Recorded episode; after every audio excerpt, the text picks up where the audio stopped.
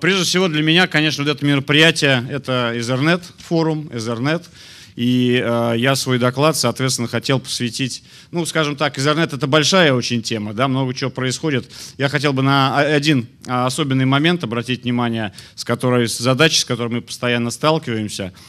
Э, и вот именно этот момент э, осветить. Ну, прежде всего, наверное, хотелось бы сказать, что Ethernet появился, да, если вот возвращаясь э, далеко-далеко назад, он появился как концепция в 1973 году.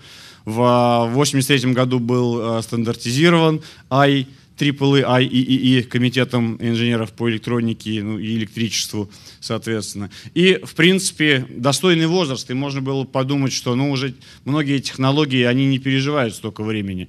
Но вот э, сейчас, если мы посмотрим ну, вот на путь, который прошел Ethernet, начиная вот от такого стендика, да, и вот до Ethernet, скажем так, прогнозов развития, который э, Ethernet Alliance, альянс э, производителей и пользователей Ethernet, ну, вот, скажем, опубликовали, можно видеть, что пациент, конечно, очень даже жив. То есть вы можете посмотреть, что начиналось все с такого вот стендика, с 2,5 мегабита, да, а сейчас уже речь идет про 400 э, гигабит. То есть развитие, развитие идет, э, идет достаточно успешно и достаточно а, активно.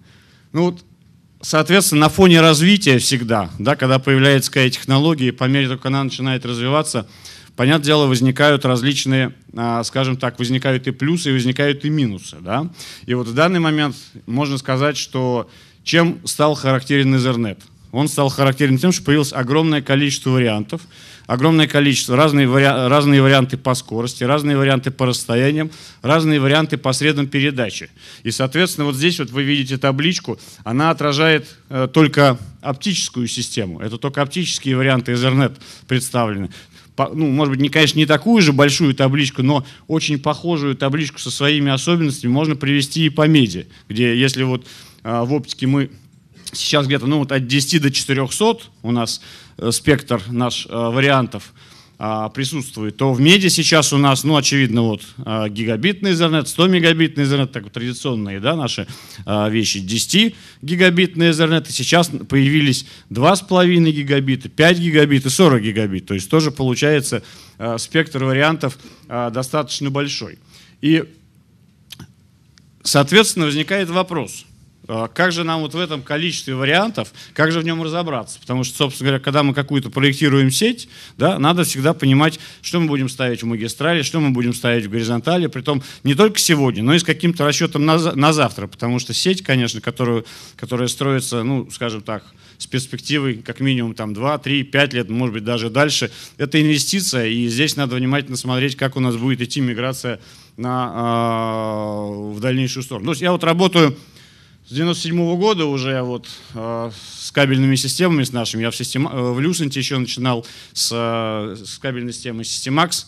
Вот, и сейчас, собственно говоря, с ней продолжаю э, работать. И здесь э, у нас вот такое количество вариантов. Мы очень часто видим, что, э, скажем так, у заказчиков – не всегда верно а, происходит, наверное, решение, не всегда верно происходит выбор а, технологии, потому что можно подобрать технологию, а, там, ну, то же самое Ethernet, более удачный по, либо по конфигурации э, самой, либо по, скажем так, по миграции на будущее, либо по суммарной стоимости тракта, тракта передачи. И вот здесь всегда как бы помогает такой простой механизм, ну так может быть громко называется, сценарное планирование, да, но по большому счету это взгляд на Ethernet, на классический, как на, э, как на систему передачи, да, где есть у нас точка А, в которой находится прием передатчик, точка Б, в которой тоже находится прием передатчик активное устройство. И есть, собственно говоря, сам тракт передачи, ну, для простоты это можно назвать структурированная кабельная система, состоящая из там, шнуров, панелей, оптических, медных, розеток и так далее.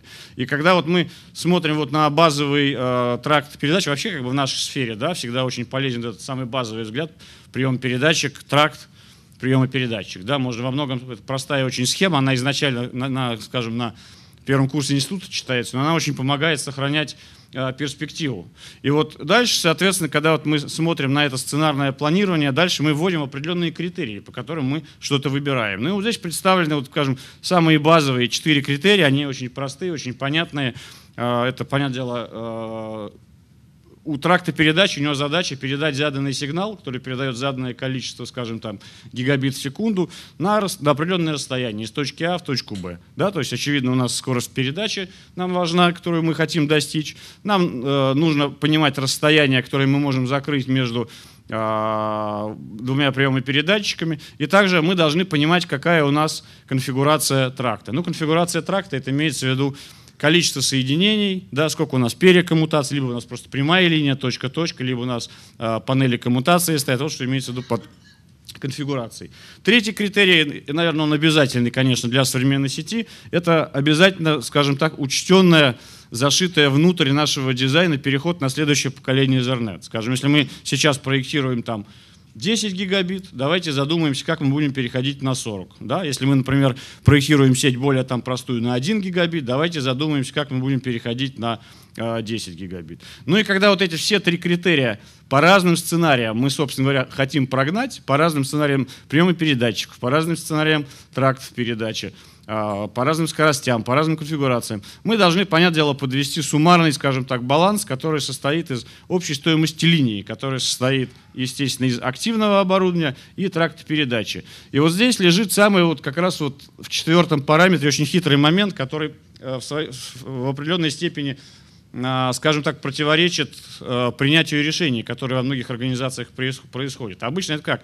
Умные сетевики, они, соответственно, что-то там сидят, вот думают, их там, соответственно, производители сетевого оборудования нагружают, и из них рождается, скажем, какой-то вот приемопередатчик, там, протокол 10GB SSR какой-то, да, там, или там Fiber Channel такой-то, да, и вот они говорят, вот будем реализовать это. То есть один сценарий выбран уже заранее, при том, ну, не всегда он бывает выбран, э, с моей точки зрения, правильно, если брать вот, э, ой, прошу прощения, не всегда выбран правильно, э, если учитываем вот эти э, четыре параметра. Но тем не менее, и дальше уже, после, исходя вот уже из предзаданных, скажем так, активного, из предзаданного активного устройства выбирается, скажем так, тракт передачи и все остальные моменты. То есть, но вот если мы берем все вот эти четыре критерия, которые, скажем так, наверное, позволяют создать, рассматривать сеть как систему. Не отдельно взятые активные устройства, а отдельно взятые пассивные устройства, соединяющие, собственно говоря, активку, тогда мы можем достичь э, оптимальной э, стоимости линии, которая состоит из стоимости активки и стоимости тракта передачи. Потому что здесь как раз баланс, он, скажем так, э, какие-то, какие скажем, вот, э, активное оборудование будет намного дороже, какое-то будет намного дешевле, что-то может компенсироваться стоимостью трактом передач, что-то может не компенсироваться. То есть э, вот системный подход, когда, скажем так, решение по выбору принимает не, не сначала там принимают сетевики, а потом это добирается уже до всей остальной организации, а в каком степени принимается, ну, скажем так, совместным э, решением на основе сценарного планирования для учета всех вот этих четырех критериев. Ну вот пример, например, да, вот простейший, это пример а, реализации линков на 40 гигабит или 100 гигабит. Вот мой коллега как раз Игорь Панов, ты будешь как раз про вот эту дилемму рассказывать. То есть это частое достаточно э, решение, насколько, насколько нам, вот скажем, мы строим сеть, которая у нас сейчас будет на 10 гигабит работать оптическую, ну это как бы ничего здесь нет сложного сейчас, уже все это довольно часто делали. А вот скажем, как мы будем переходить на 40 гигабит, там на 100 гигабит. И вариантов может быть, ну, как минимум три, да, как минимум три варианта приема передатчиков, соответственно, разные э, тракты передачи, разное количество а, оптики может использоваться, разные оптики, при том от э, ОМ3 до современного, как бы самого нового изобретения, так называемого ОМ5, оптика с мультиплексированием. И вот вот эти вот варианты, понятное дело, у них у каждых есть свои ограничения, по свои возможности, естественно, свои плюсы, но также свои минусы. И вот такая прогонка разных вариантов и, э, скажем так, составление таблиц вариантов с критериями, как они исполняют те критерии, которые были на предыдущем слайде, как раз позволяют вам найти тот оптимум, который, ну, к которому мы, ну, наверное, пытаемся а, стремиться. То есть, ну, для этого, вот как раз именно для такого сценарного планирования в нашей компании была разработана целая серия а, инструментов. То есть вот Александр, мой уважаемый коллега Борсков, с ними тоже достаточно активно а, поиграл. То есть, в принципе, я так понимаю, Саш, что они тебя, в принципе, устраивают, как для сценарных таких а, вещей. А, и вот с помощью этих инструментов можно просчитать разные варианты. То есть, ну, дальше, соответственно, насколько они соответствуют вот тем четырем критериям, вы это уже определяете из своих э, задач. Но, по крайней мере, вот большой список вариантов, его можно рассмотреть системно и системно вот, в принятии решений добавить определенную логику. Ну вот, собственно говоря, это, вот я, это я хотел сказать, призываю вас пользоваться этими инструментами. Они, понятное дело, они бесплатно, мы э, расскажем, как ими пользоваться, что и как. А, как можно что посчитать. Они не привязаны, ну, они, они привязаны в определенной степени к нашему оборудованию, да, естественно, да, но в принципе а, общую картину они отражают э, нейтрально. То есть если какой-то, если у вас что-то построено там на других системах, не на наших, скажем так, то здесь э, кардинальных различий не будет. Различия будут, но они не будут, скажем так, жизнеопределяющими. Собственно говоря, это все, что я хотел сказать. Ну, это последний, там, понятное дело, наш рекламный э, слайдик. А, компания Comscope – это большой а, холдинг уже сейчас стал, то есть в котором вот э, два основных направления. Это направление сервис-провайдеров, операторов связи, да, оборудование для операторов связи. И самое важное оборудование – это компания Эндрю представляет из, из Comscope. И, соответственно, второе направление – направление Enterprise – и два основных, две основных линейки – это структурированные кабельные системы, это Systemax, который изначально я, вот, с которыми я работал, и вновь приобретенная компания, э, часть компании э, Taika Electronics, TE, кабельная система AMP.